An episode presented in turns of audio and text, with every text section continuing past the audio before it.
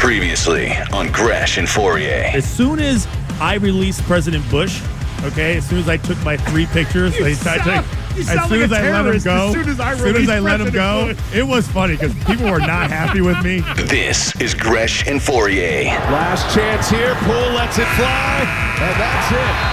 Wow, what a game. Boston with a flurry late in the fourth, carried it over to the overtime, and they win it 121 118. Andy Gresh. New York, New York, the Bruins sweep 3 1 the final. Well, if you get a chance to watch these Bruins play the last two nights, you knew they were a good team. The statistics tell you just how good they are in every category across the board. But what jumps out at you the last two nights, they got the best goaltending tandem in the league. Christian Fauria. Uh, you're gonna need games like this, right? You know, it's gonna be a handful of playoff games where you don't necessarily shoot the ball well, maybe even on the road, right? Uh, you know, under 40%, 73% from the free throw line, you know, 17 turnovers, and still, still find a way to win, right? Um, so I think that just shows the the depth of our team that on a below average night uh, for us, we can still find a way to to win, and you know.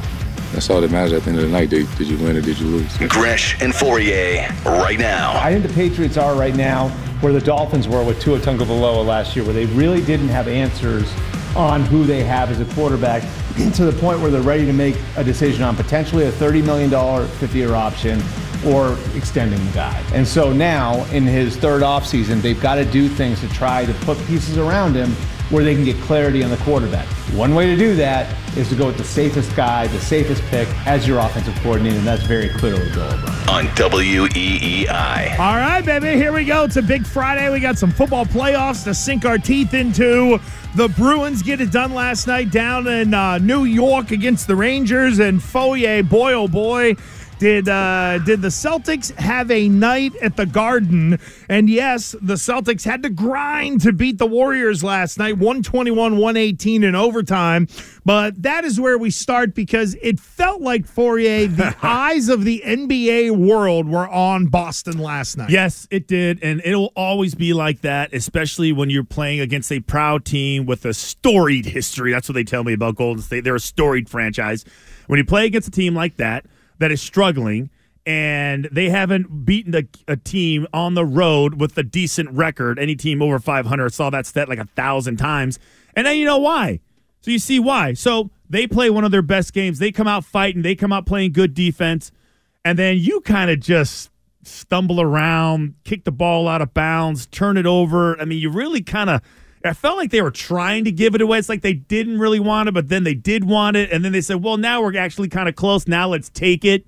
So they get into overtime, and they literally take it away from them, and then you just it removes all doubt. But that was not a great game. That was Uh, not a good no. game. I, I, I thought that uh, both teams really through three quarters, there were ebbs and flows to the game, but it felt like it was one of those, all right, five minutes to go, fourth quarter. Everybody is going to start to settle in and start to play maybe playoff level basketball, even first round level playoff basketball. I thought the intensity at times. It was very up and down for a period of time. Steph Curry, of course, hits that half court shot oh. going into the half, and you're like, oh, of course he did. And it's off a steal and everything. But really, to me, the final five minutes of the fourth quarter and then overtime, the crowd woke up, the players woke up, and it was clunky for Jayson Tatum last night. Abs- well, and uh, and Jaylen Brown. Well, Jaylen Brown was was like, I mean, he Jaylen Brown gets into this mode where it's like, I just gonna force the issue, and I thought it was interesting that during like the Mike Don segments of that game, you heard Draymond Green talking about forcing Jaylen Brown to to use his left hand, like the same issues that they had last year were the same issues that they had in this game. Well, the problem is the same issue still exists for Golden State, and why Jaylen Brown was productive in the fourth quarter is because Klay Thompson was guarding him. And they can talk about make Jaylen Brown go to his left all they want.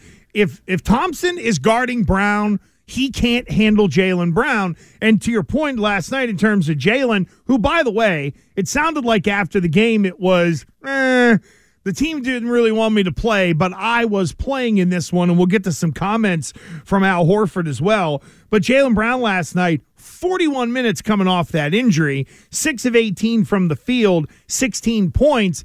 But it was really the fourth quarter matchup against Thompson that they tried to take advantage of. And that's when you started to hear the whole, hey, make him go left. Klay Thompson can't stop anybody and fouled out on top of it. So even though Jaylen didn't have the most productive night, he was able to get one of those smaller guys out of there, which I think helped the Celtics in, in OT.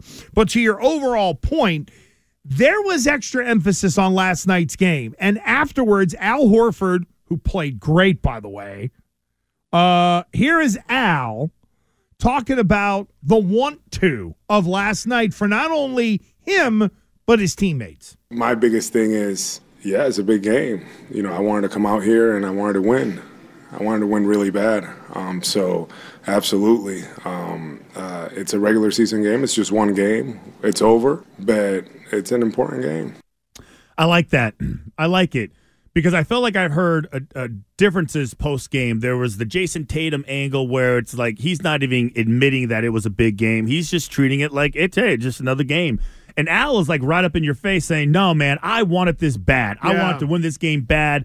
I gave you 20 points. I gave you 10 rebounds. I gave you three blocks. 37 minutes Yeah, is I to me played a the lot. big number for a guy like Al who's normally out on the back end of back to backs. 37 minutes is a haul for him. Yeah, he felt like the Energizer Bunny in that game, just making you know, uh, you know, getting those blocks the way he got them, not giving up on the play, chasing the ball down. I mean, they still ended up eh, getting points on some of those blocks because they just kept fumbling the ball left and right. That's that was a concern to me, just how sloppy they were. Because the one thing I remember from last year's series mm-hmm. was just the turnovers. That to me stood out because they I felt like they should have pulled away earlier in the second quarter. I felt like they should have pulled away, but they gave too many second chance opportunities. They gave them life. They let the Warriors believe that they can win this game. And a team like that, if you give them extra opportunities, eventually they will they will make you pay for it. And I thought that they did. So, and then even in the third quarter, going into the fourth quarter, finally you start hitting some shots, and then they can't make a shot. Right. They can't make a shot, so they just give it because even if they hit a couple of those three pointers, which normally would have, they normally fall for them, the game's out of reach. They don't come back and tie it up. But sure as hell they did. They left the window open. Good teams take advantage of it. Also, the, the, the Celtics are a better team. Like flat out, they're a better team, and they just, uh, you know, when they needed to make the, you know, take over the game and overtime, they did. Well, yeah, there were a couple things that jumped out last night. Number one, there are going to be a lot of people that are going to react to Jayson Tatum's rebounding numbers. He had 19 last night, did not have a great shooting night. It was not the performance that I was expecting for a guy that I thought on the national stage would really be able to shine and say, here's my MVP case. Because what was it? Four, uh, or no, nine of 27 from the field, four of 13 from three but he did a couple different things that maybe helps the case. The rebounds, obviously, but when you also look at the construct of what was on the floor, Jayson Tatum was one of the biggest guys out there most of the time. And it was Malcolm Brogdon and the matchup. And I'll be the first one to admit, first time around, hey, maybe I missed it. You know, they were out on the West Coast, whatever. But when you see on the floor that smaller lineup for Golden State, Poole, Thompson, Curry, Wiggins, and then Draymond, and the Celtics now can answer that with Brown, Smart, Tatum, Brogdon, your guy, and then whichever of Time Lord or Al you want to put on the floor. When I thought about Malcolm Brogdon when they first got him, to me it was great bench scoring. Long term, it's going to help you. I'm now starting to think more and more the Malcolm Brogdon move was, yeah, that's that's one of the benefits of having a guy like that off the bench. But in reality, that was a championship move because if these two teams play each other in June, Brogdon's going to be out there with those normal three guys, Yep. not some guy coming off look the at, bench. look into overtime, and, And- he's on there when it matters. And it created the matchup Thompson Brown. Brown was able to take advantage. They got Thompson out of there. Ultimately, I think that leads to you winning. And that was the, like the use of Brogdon last night. I love, love, love seeing him out there with the Jays and Marcus Smart. I He love he it. didn't have uh, what did he ended up with? Like, I think 16 points. He only scored. Yeah, you're right. It was, And he was- uh, didn't have a great night four- shooting. Fourteen. Yeah, it was 14 points. But listen, he more than anyone sometimes his play doesn't get enough credit because he's always kind of creating opportunities or he's impacting the game in subtle ways that may or may not show up uh, you know in the overall like stat sheet but he is constantly involved. I'll put it that way. He's constantly involved and he's always around the ball and good things happen when you get around the ball. Physical. yeah, and, and I love that about him. And the other thing, just real quick, because you mentioned it to me, and I, I, I think it's a stat that is a little misleading because when you say, oh, oh my God, uh, you know, Jayson Tatum had 19 rebounds. Okay, he had two offensive rebounds and 17 defensive rebounds. I don't know if like those should even count because long shots, a lot of threes, and it, there's no, you know, nobody's contesting the shot, and the ball just kind of he just kind of he wants the ball, so he grabs it and he gets credit for it. It's not like he's fighting anybody. Um, gra- what is it? Um Time Lord with seven offensive rebounds Big. was an obvious disadvantage for Golden State. Like they just don't have a guy that can go in there and do that. They're just too small. Well, if they do, it's Kevon Looney. It's Looney. Who's a big guy that then you can attack and try to take advantage Yeah. of. That's where the whole Time Lord having Al, you put Al out there. Looney, it, Looney's got to go guard him at the three point line. Can't do it. and that's the thing, right? So, yeah, if you're the Celtics, you're starting to see how they kind of can match up in different ways against Golden State. And uh, good morning to the Twitchers. The chat is very active. Twitch.tv slash Boston WEEI. Crack Gordon 7 said, Gresh Curry shot 9 of 25. Nobody shot well. Quit crying. It's not about the crying, it's about Jayson Tatum is kind of a made man. And the reason I thought last night was massive for Tatum was because it's a big time matchup. The nation would be watching, and it's in the rematch mode where there is the expectation of the superstar players. But the difference, Crack Gordon, is that Curry's a made man. Jayson Tatum is not a made man yet. Nine of 25 for Curry in terms of, say, an MVP race doesn't hurt him. For Jayson Tatum, there's a lot of people that are going to wake up across the country this morning and be like, wow, he had 19 rebounds. And then you look and see who played, and it was against a smaller lineup, and he didn't shoot well.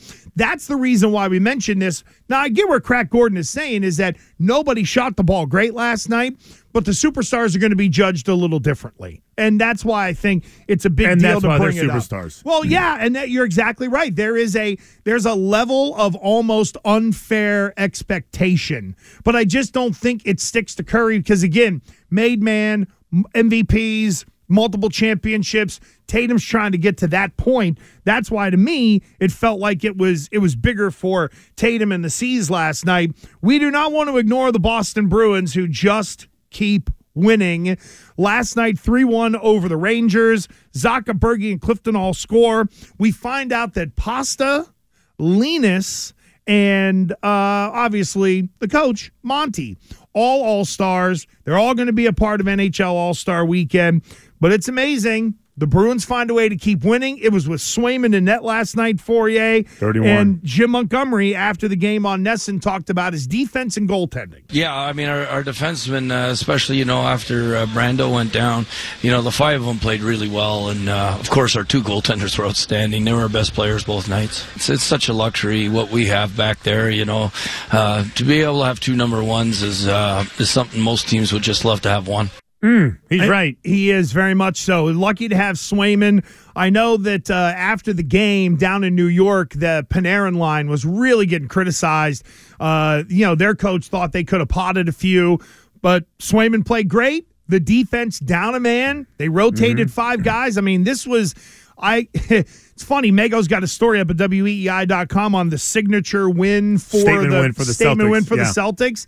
You could argue in a different kind of way, these two were kind of statement wins for the Bruins. Back to back goaltenders, you switched it. Bergie got dinged up. He uh, found a way to get his ass Mm-hmm. out there last night. I thought the Bruins might have made even a little bit of a bigger statement than the Celtics the last two nights. Really? Yeah. Okay, I just look at it as uh, you Plus, know, everybody he- knows they're great, and the pressure's mounting on I, them. I look at that. Lena There's said. so many. This we're running out of like angles for this Bruins teams. But I when I was just watching that, going, wow, if you're any team that is playing against the Bruins and they score so quickly in the first period, Mm-hmm. you're already on your heels. You're already like, okay, man, they're they got a killer instinct in the third. If they get a lead, what does that mean for us? And then their goalie ends up denying every last freaking shot you take until the third one, until the third period. You just don't have a shot. It becomes almost like a a mental, you know, you know, test for opponents playing against the Bruins. They just have so many different ways to beat you, and even if they're down, they can come back. And God forbid they get a lead on you, they're just going to leave you in the dust. So they're just a, and he's right. What a luxury. One guy gets hurt, one guy doesn't feel like playing, one guy is gassed like Ullmark was when he talked about the other day. You give him a, a mental break and you, and you don't suffer because of it. And there's really not a ton of drop off. Now, look, Linus is playing Vezina winning hockey this year. Swayman has been sneaky good, and I think it's great that the team has become the bigger story and that it isn't the wow, everybody's staring at Swayman to see if he's really developing.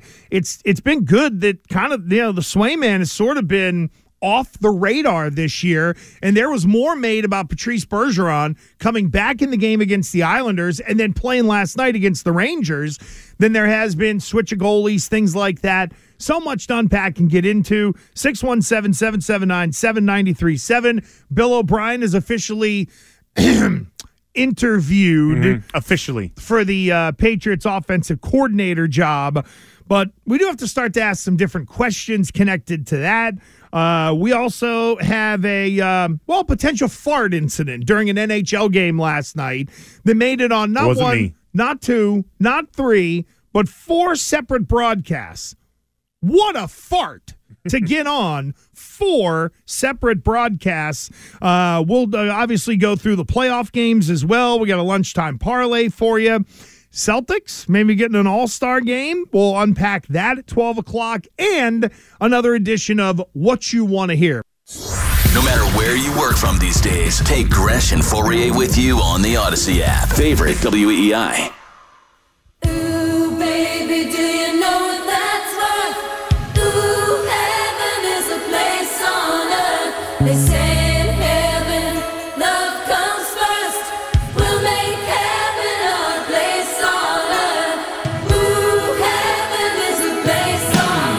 Oh, the snow coming down, Gresh. The Gresh is the Gresh. The snow is coming down. Yeah. I think we'll make it home. Oh, we'll be fine. We got us big old trucks and get four-wheel drive. SUVs. I don't need a big ass truck. I just need four wheel drive. Even if I have a little Kia, I don't care. As long as all four wheels are moving at the same time, I think I'll never be stuck in. Well, that is the essence of most vehicles. Is that all four wheels Well, are well, turning at the same time? Well, that's technically is true, but you, you understand what I'm talking about, right? I do, A I strict four wheel drive vehicle in like a little small little sedan. Again, if you ever get stuck, pick one of your seven to come get you. Oh please, nobody's come to save my ass. Yeah, You're going to be the one I call first. I see your truck out there. Oh, the dude, don't call me. Nope, the I got- first. You have the worst car possible. You might as well have a boat and a truck. Any guy with a truck, the worst thing about having a truck is everybody wants to borrow your truck. Oh, no. Hey, I have some things No, to haul. no, hey, no. I got some things to move. Can I borrow your truck? The first step to having your truck borrowed is people in your life that would ask you. So I they know don't better? have that. Oh, they, know, better? Okay, I was saying. There yeah. may be a, I'm a sucker. small handful of people that I would be like, sure, I'll bring my truck on a Saturday and you can come load it up with a bunch of crap. yeah. Very Scratch small it all group. up, screw it all up. Oh, dude, listen, I own that thing. So, like, whenever it comes down to showdowns out at the uh, uh, IHOP stoplight, Yeah. I don't care. Good. You want to hit Right it? through it. You want to take your $85,000 BMW because you're trying to wedge your way in against my Ford F 150 that I'll drive around with a dent? Couldn't care less. Again, where'd I grow up? My pap had a freaking busted down pickup truck in his front yard for 10 years. Hey, think I crow a dent? I got a big white scrape on it from uh, going to one of our uh, remotes where we're in the world's smallest garage, and I dinged it up there. Nah, whatever. The world's smallest garage. I, it was pretty close. I gotta say, I almost hit my head walking in the damn thing. Oh, yeah, this was low, uh, the height level. The, Boss man Laird just laughed because he knows what I'm talking about because it's the same thing. Like Oh, Ken's not a short guy; he hits his head walking in there too. That's right. You would too. We got a bunch of folks on the line who want Okay. in. All right. Football, Let hoc- 'em in. Let How 'em- about oh, this? Release the hounds. Football, hockey, and Celtics. How Wow, about that? okay. 617 779 7937. Uh, We'll unpack our thoughts on the Shawn Jefferson interview today. Uh, let's go to Mike in Framingham. First up, Gresh and Fauria on a snowy Friday. Hi, Mike. How you doing? See, that's why I don't like the Rooney Rule. Just the way you said that about the Shawn Jefferson, because look at the guys like Sean McVay, who was supposed to revolutionize football. Where's he now? You know, he's ready to quit. He won a And Cliff Super Bowl. Kingsbury. He won a Super No, Bowl. and I, he- under- no, I understand that. Now he's ready to quit. Now, if, if people are ready to get rid of him too over there in L.A. well, and he's not. No, they're they're keeping their GM, and he's staying. Well, here's the thing, Mike, about the Rooney Rule. It's it's really up to the interpretation of the person running the organization or the interviewer. If Bill Belichick wanted to conduct interviews with established offensive coordinators and he doesn't know who he's going to hire, he could then do so. I don't think the rule is necessarily flawed, but I do think that the rule you can't really close the loophole if you have someone like Bill Belichick, who, as we talked about yesterday, even though it looks like it is the skids are greased for Bill O'Brien, he's still complying to the letter of the rule the way it's written. We just know that he is really doing solids for guys who would never get an offensive coordinator interview. Yeah, none of these guys. Um, now I don't know if it's like, hey, I owe you a solid because everybody, I guess, technically is working to get that. Hey, listen, I was interviewed before. Like the more interviews you get, like the better like your resume looks like the next year. So hey, listen, people are talking about me. You know, there, there's these hiring firms that do it anyways. It's like I don't even know if even coaches and GMs actually do it themselves. Why Most are of we them- not doing they, that? What they a have a hiring scam firm. that is. They have a hiring firm. A lot of this happens a lot. You pay this hiring firm. They tell you who a good candidate is for you, right? Isn't that crazy? That I feel like that is really insane. Colleges do it all the time. Oh, yeah. Um, athletic directors do it all the time. They don't have the ability to identify who the best candidate is, so they hire a hiring firm, a search firm. Sorry, search firm. No, that's Right, Search then- firm, hiring and firm. then they go, and sure enough, they sit out there just like LinkedIn or any of these other places. They they go ahead and they find the right candidate. and They say this guy's up and coming. And you know what? In college, it feels more prevalent because in the NFL, you can control it a little bit, and the rules are are different. Obviously, with the Rooney Rule, and obviously, it's owners of teams. But like, and and I'm not saying this because it's you, but who would have matched Deion Sanders with Colorado? Who back in the day would have matched Joe Moorhead with Mississippi State? A guy who's like knows Jersey and Pennsylvania, Yeah. and then he goes to Mississippi State, you know? But then the next time around, they find out that Mike Leach is willing to leave because Mississippi State will dangle six million bucks, God rest his soul. And then that guy, and well, by the way, that's another one, I guess. Who would have thought Mike Leach would have gone to Washington State? It's the oh yeah, hey, by the way, this guy can coach, and if you got this amount of money, he would be interested. Oh, oh, the background check, yeah, it was fine. Where's our check for helping you do this? It's it's a mad world out there. Yeah. So so now that the interview for Bill O'Brien has officially happened, Yes. officially happened. What do you think that that interview looks like? Like, what do you what do you like? How does is it? It's probably real informal, right? It can't be. How much Oh, do you hello, uh, right? It's really you know because I would just say, listen, I don't want to flirt. I don't want to date. Right. I just want to like listen. This this is a transaction. How much do you need for you to? What is the number? Just put it on a piece of paper, slide it across my desk. I would say Bill O'Brien might ask, how much total control do I have over the offense? Basically, am I just answering to Bill, or is the uh, officious intermeddler, Matt Patricia, sitting up top? And he's going to be one of the guys that's in your ear telling you stuff about me instead of you telling me stuff about me. Actually, I think that's actually the most important question. That's the most important discussion that needs to happen. I think the money part is probably easy. Just write a number down. The answer is yes. Right. Okay. Now that we get that out of the way, money's not an issue. now they're like, how is the relationship really going to go? To your point, um, are you going to meddle? Is this my offense? I mean, I know, of course, we're going to work in conjunction, right? Like I was a head coach, also. I know that the head coach really dis- determines everything. But how much freedom? Like, what's important to you? What do you want me to do? Because I just feel like that now that Bill O'Brien has left and been a head coach at, at Penn State and has been a head coach at Houston for a long period of time and has been an offensive coordinator at Alabama, I really feel like we're both adults, right? Like this is just let's not make this harder than it needs to be. Do I have Just- to take Joe Judge or not? Can Yeah. you just tell me, Bill? Can I bring or my own guys in? him, or I'll coach the quarterback? Yeah. That kind of How- thing. who do who I who do I have to keep? right. Um, and I'm curious, like if I'm an offensive coordinator, if I'm bringing in a whole new system, I really want to bring my own guys in. But that's the thing. How much of that wanna- is really a whole new system? Well, or my- it's just having well- someone who can organize it and call plays better. Because I always thought it was interesting. If you inherit coaches, then you literally have to teach them the offense, and they don't really have any anything to to you know to lean on as far as experience other than tape. So they look at tape, they look at this, and and then no, I'm not saying that they can't do No, it. but I'm tr- just saying it is interesting. I want my I want my O line coach. If to your point is that a lot of the core stuff in the Patriots offense hasn't really changed over the years, then I would think Troy Brown would be pretty easy to retain. Troy, just flip a little bit of the verbiage. You're a wide receiver coach. Hell, you played in the offense. I called plays for you, for God's sakes. Uh, To me, like someone like Troy would be able to adapt. The running backs coach, who I couldn't pick out of a lineup, Doesn't matter. maybe that one would be a little different. It'd right. be easy. Take the ball. Tell your backs to run hard and not to fumble. Isn't that really the coaching point? Every now and then you're going to have blitz pickup. Just Yeah. don't whiff on the guy. Catch it, protect it, don't That's fumble it. There we go. Easiest Yeah, job in hard. the NFL. There you go. Easiest. jo- Don't cough it up. Make sure you don't, you know, uh, you know, uh, trip over your own shoelaces. But um, but think about it. The other qu- question I had is like, so when Bill O'Brien was here, so he's working with the, with the receivers, and then he's the offensive coordinator. Then he goes to Penn State, and he's running that offense. I'm just curious, like, you know, what offense does he belong to? Does and I feel like it has to be the Patriots. So then he goes to Penn State, and then when he goes to Houston, does he take that offense also? Does he take the the the you know the foundation, the guts, and all the important parts, mm-hmm. and then he kind of you know every offense coordinator ends up you know They adapting marry to it. marry some Yeah. stuff together. I'm sure there's I'm some curious what that- family what family would he belong to? I still think it is, you know, however you want to go back and do the lineage of the Patriots offense, right?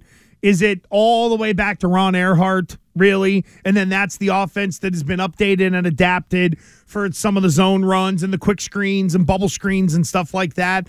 I think really what it comes down to is is it teachable to everybody else? From a line standpoint, can you get those guys on board? But more importantly, is the quarterback comfortable with it? Because at times, yeah, Mac Jones was pressured, but there were times with no pressure. Dudes are running into each other. The spacing was bad.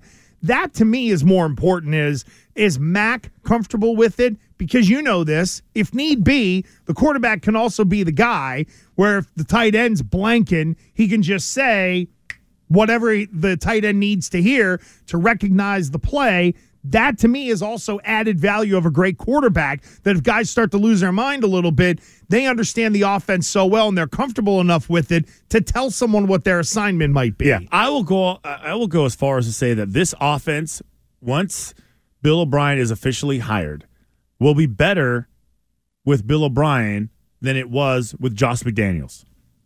I will say that. I will say that right now because you're just, uh, and, and I will start with the whole fact that that the like you're so you so want to prove people wrong. You're so like you know willing to learn and to show that last year was like just a terrible experience. I do think you're you and then Mac is older. He's smarter. And a lot of the weapons that you have, I think, are for the most part are still going to be on the team, uh, uh, minus a couple guys that I think they may get rid of. Like Agholor might go. I think that he definitely is gone. But I don't think you Bill fix O- him under any situation. But does Bill O'Brien look at DeVante Parker and say, all right, I know how to call plays to get the same kind of production out of him like I got from like a Brandon LaFell or someone like yeah, that? Yeah. I, I That's think that this need. offense will be so so much better, so much better. Everything's going to be better. It, it, I almost feel like they should throw like a celebration. It's almost like you know New Year's. It's like- Oh. there should be popping champagne and that, and everyone should be happy. Mac will get drunk the night that Bob gets oh, tired. He'll be Oh, like, "Oh, man. my nightmare's over." Oh, you know what, hey baby? You know what? We're gonna leave the lights on tonight. That's how good I feel. Yeah. turn the lights on. I want to see like- everything. Sylvia will be like, "Go turn them out." Oh no, or, no, no, no. Or she'll just go, and the lights go Yeah. out, and they don't have to worry about it anymore. Let's go to Paul in Abington on the seas. Hi, Paul. Hey, good morning, gentlemen. Uh, I hope you can hear me. I'm in uh, Not- in the snow now, but anyways, um, a couple points about last night's game, and then something that's really bugging the heck out of me with you, Gresh. Um, Celtics last night. If Jaylen Brown plays anywhere close to the way he's played all season long, the, the Celtics win a lot more comfortably. Let's put it that way. Um, another thing, the Celtics. Tatum was talking about how oh it's a regular season game. Golden State's a 500 team right now. They're fighting for everything they can. That was a game more important to them than it was the Celtics. But the biggest thing I'm calling about, Gresh, with you is you got to get off this MVP talk.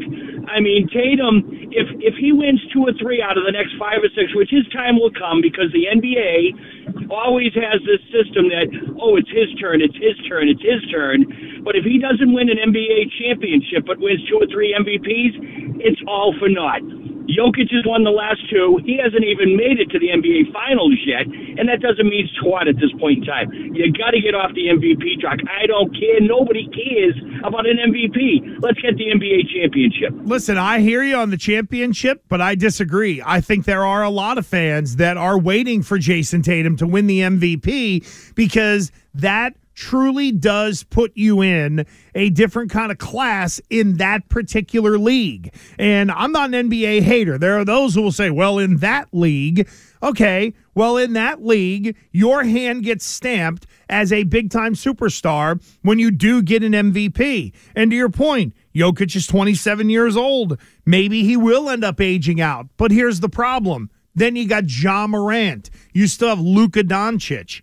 And yes, we would all pick let's have three championship rings on Jayson Tatum's fingers, then three MVPs. Everybody would sign up for that. But don't ignore the fact that it matters to the player. And, and go back to what Jayson Tatum has said and why I was so hard on him last year is because he would mention Mamba mentality. I didn't see that till the second half of the season. Now the guy's different. If Jayson Tatum can be the best player in the league and be an MVP candidate for five years in a row, the other stuff will take care of itself in theory. So don't go too nuts on that. See, the there was um I, I was listening to uh, Van Gundy um yesterday on my ride home, and he was asked a question. He said, "Okay." They asked him, um, "Who do you think, as of right now, who is the MVP, and who is the best basketball player in the world?" So it was like, uh, Ooh, okay. it's two, could they be? Are they mutually exclusive? Yeah, and, and and so his answer was uh, that Jokic was the MVP, and he probably should win it, but he doesn't think he will because he doesn't think people want to give it to him three years in a row, even though he's earned it and his numbers prove it. And then he says Doncic was the best player in the world, Interesting. and I was like, huh. I, I was gonna say like if you're in the if you win the NBA MVP and you know like you should have both titles, not just one. So I thought it was in, an interesting just contrast of how he views it. How he thinks Doncic is actually the best player in the world, but Jokic, with all his stats and his numbers, should get the MVP. Yeah, I uh, the the problem with Jokic is he's a true unicorn. For as much as people will look at Jayson Tatum and be like, God dang, that guy's almost 6'10 and look at what he can do, Jokic is a different kind of unicorn when it comes to these awards. And look, for, for a guy like Jayson Tatum, if you want him to be fulfilled, that is a part of it. Tatum now puts the championship first, but the MVP is a part of that. And he's earned it. He has earned us, or he has earned the right for us to be like, hey, that guy could still win the MVP. And it's going to become a crusade if they win a championship first, and he hasn't won one. Quickly, let's get some Bruins in. Mark and Medford. Good morning, Mark. Good morning, guys. I got three things, and then I'll hang up and listen to you. First thing, now the Bees have two goalies that are not letting any pucks in the net. Okay. Uh, two, uh, Patrice Bergeron. They showed him at the penalty box last night.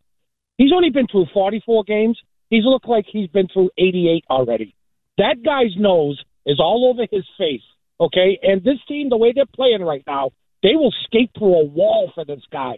But the third thing I want to get on is Mike Milbury yesterday said that if the Bruins want to make a deal with Vancouver for Bo Horvat, the Bruins will have to cut into their lineup in order to get it. Well, the reports I've been reading lately is that it looks like Vancouver wants Fabian Lysell, John Beecher, and draft picks. They have not mentioned anything else as far as the current Bruins roster. My question, guys, would you make that deal? Uh, Horvat's 27 years old, and he's about two points away from surpassing his his totals from last year. Uh, I wouldn't. And quickly on Bergeron, what impresses me the most is that not only is the guy the captain, he's not making any money. And he still wants to go out there after taking a slap shot off of his face. He even talked about, hey, I had the conversations with the team, and if they wanted to pull me out, it is their right. But if I can play, I'm going to tell them I'm playing. And a lot of times they're going to put that guy back in the lineup. Normally, Trent Brown, whenever you get a little unhappy or you're not making a ton of money, Trent Brown, sometimes your effort is a little inconsistent, and that isn't the case with Bergeron. But right now, no. Um, and again, the Bruins have so much to do to bring in somebody that's got a big salary. You'd better make sure if you're Don Sweeney that it is uh, completely worth it. Uh, we are going to get to the defensive side of the ball for the Patriots in this offseason coming up at 11 o'clock. But up next, uh, as it was pointed out by a Twitcher two nights ago, there was some possible audible flatulence in the broadcasts of the Vancouver Canucks and the Tampa Bay Lightning. I'm not going to go full blown fart gate, but what in the world happened? We'll give you the audible evidence next. WEEI, WEEI, New England Sports Original. This is Gresh and Fauria on E WEEI. Get Boston Sports Original on the go wherever you go. Just download the Audacy app.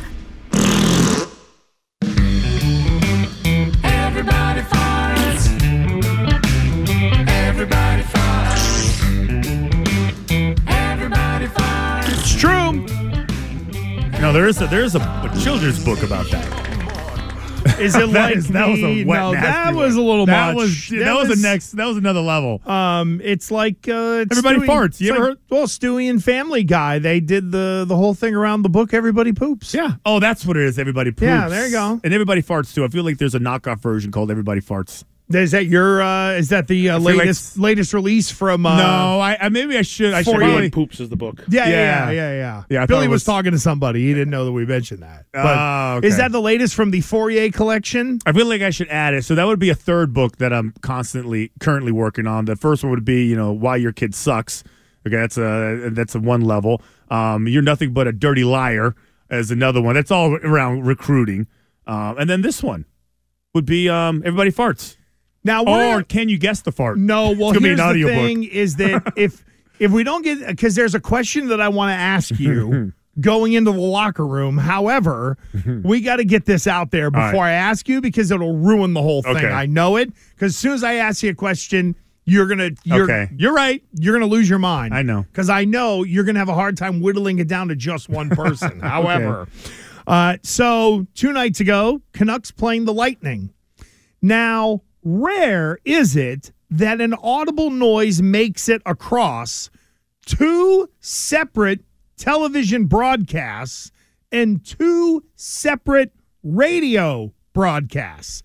So we don't have the radio audio, but we do have the uh, we do have the TV audio, and it was even funny the difference between the way it sounded on the Canucks broadcast versus the Lightning broadcast. Now a neat play by Cole to get the puck to Killorn, and he backhands it down the ice. Is that you? No. no, no it wasn't. that is fantastic. On uh, the one of the play-by-play guys just be like, "Oh, is that you?" Ooh. I like the fact that you're you're willing. You can't just have a noise like that and just act like nothing happened. People are listening. They obviously are curious to know what was that a real fart? Was it somebody's foot? Was it like a frog that just somebody stepped on? Admit it. Talk about it. Own it. Right. It's just hey, well, listen, you know, what do you mean? Everybody poops And if everybody farts. And if you're the play-by-play guy, you can't ignore that. And No, putting the color analyst, putting the color analyst in a tricky spot Yeah. is also good too. So here was the competing broadcast and the way they handled the noise. Here's Killorn onto the backhand, and he does not miss as he lifts that one down the ice. Just kept going. That's it. They just they just ran through that stop sign. Acted like it was no big deal. No, they're more professional than I am. I absolutely would have been like, hey, woo, woo, you smell that? Or would you have done the wasn't me? You didn't want you don't want any of that on you, no pun intended. No, I always own it. And it, and I'm pretty obvious when I actually do it. Like I'd lift the whole leg up and all that stuff. Oh, you mean like for those who follow on Twitter, Gresh Fauria W E E I, they would have found you with this? Yeah, that was real. Yeah, that was. People, oh, people thought that was edited. Though. Oh, That's no. straight air. And there's nothing wrong with those. It's the ones that just are like the one that he was uh, that Turp was playing in the open that are just wet and nasty and gurgling. We don't need that. It's a whole We can do the bit, but when we go there, Yeah. now we're we're getting into Peter Griffin territory here, for God's sakes. Uh, Fine with it. So, which guy did you play with who was the worst? At farting? Yep. See, I thought you were going to ask me a different question. I mean, I can actually say like I don't know. I do not know because there's there's there's the list would be really really long. You were all a of them. step away from All being an O lineman, for God's sake. All of them. I will say uh, there is. I can't remember the exact story or actually even when it happened, but I thought you were going to ask me about like just pooping. That's what I thought you were going to ask no. me. Yeah, because actually it played with a guy who actually pooped Listen, in his pants. There is an art to the fart. And for some people, it is the way it sounds. Sometimes it's kind of clear a room. Like there are there are pro wrestlers that I've been around clear a room in five minutes because all they're doing is slamming protein powder or whatever. Well, see, it was funny that if there are a couple guys that if they you knew they were you know loading up on the protein with how gassy they were and how smelly their farts smell. It, it- it is worse than that. You're right though. I don't think I can actually name anybody because I honestly will say Really? everybody has had their moment and everybody is bad. It, there's not one guy that oh, oh no. I don't know, you know, you know, uh, you know. Jack was eating beans. Uh, I saw Jack eating beans at lunch. Look out! Here it comes. All of us, all of them collectively, but you can't help it because all the protein and this and that you're putting in your body, like everyone's going to be farting and everyone's going to be stinking up the room. How about a coach? Please, please No, tell me it's have one. Charlie Weis. I know. I was never in a small room with him. He probably did. Charlie had this thing that he would do. He would gather like white stuff between his.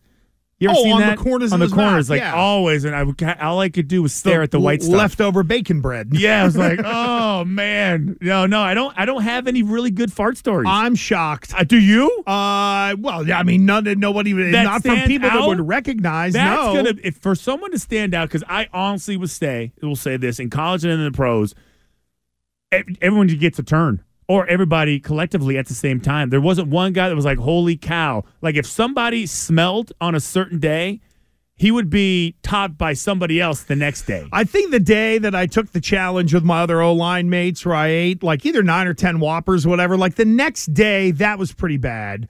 But otherwise, no. But that was also at the Burger King where I got stuck in the slide, which was a ton of fun. They had to like come. Grease you up? No, they had to deconstruct the piece that I was Stop stuck it. in. How old were so I you? could hop out. Twenty. You were stuck. Oh yeah, At the playground We- at Burger King I've when you the- were 20 years yeah, I- old. I've told the story What? before as an O lineman that we would go to the Burger King in like Wakefield when they would do like the two for four Whoppers or whatever. And I think I ate like four of them. And one of my guys, it was either my man Nelson or Dewan Reeves, one of the two guys I played with, they were like, You couldn't eat more. And I'm like, I bet you 50 bucks I could eat six more. They went and bought them. I made the 50 bucks. We started going in the slide. I got stuck.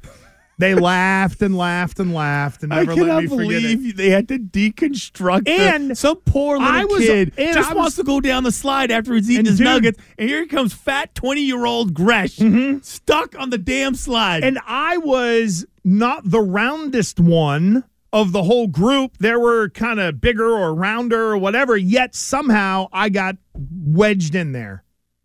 There That's was amazing. Also, there was also a New I'm Year's. amazed by there, that. There was also another. there was also a New Year's Eve issue once with my uh, other former NFL uh, co-host. Sure. where I got stuck in his slide in the backyard, which funny. led to one When the kids were pulling little. and one pushing. That is No. too funny. Yeah, yeah, yeah. Grease oh, it up. fantastic. Yeah, yeah. No, no, no, no, no. When I was maximum density, there was a problem. But back then, I was probably only three fifteen because it was like the football off season. You know, it's like, Yeah. Oh, you got to lift weights and you put on, you know, 10, 15 pounds, and then they lean you out in in camp or whatever. Oh yeah, I got totally jammed up in that. Turned into a legendary story. I just can't imagine like like did the police have to come or is like No, no, no. EMTs No, you know what it or was? somebody just happens to have like a wrench and they're unscrewing Yep, the bolts that's what it underneath was. the slide. Manager came out there and was like, "Yeah, it happens- there's a happens couple all the time. You Happens know all- what? Here it is right here. Not far, not far off. And they had that ball pit, which now, please, no one Disgusting. lets their kid goes in a No. ball pit anymore. petri dish of just like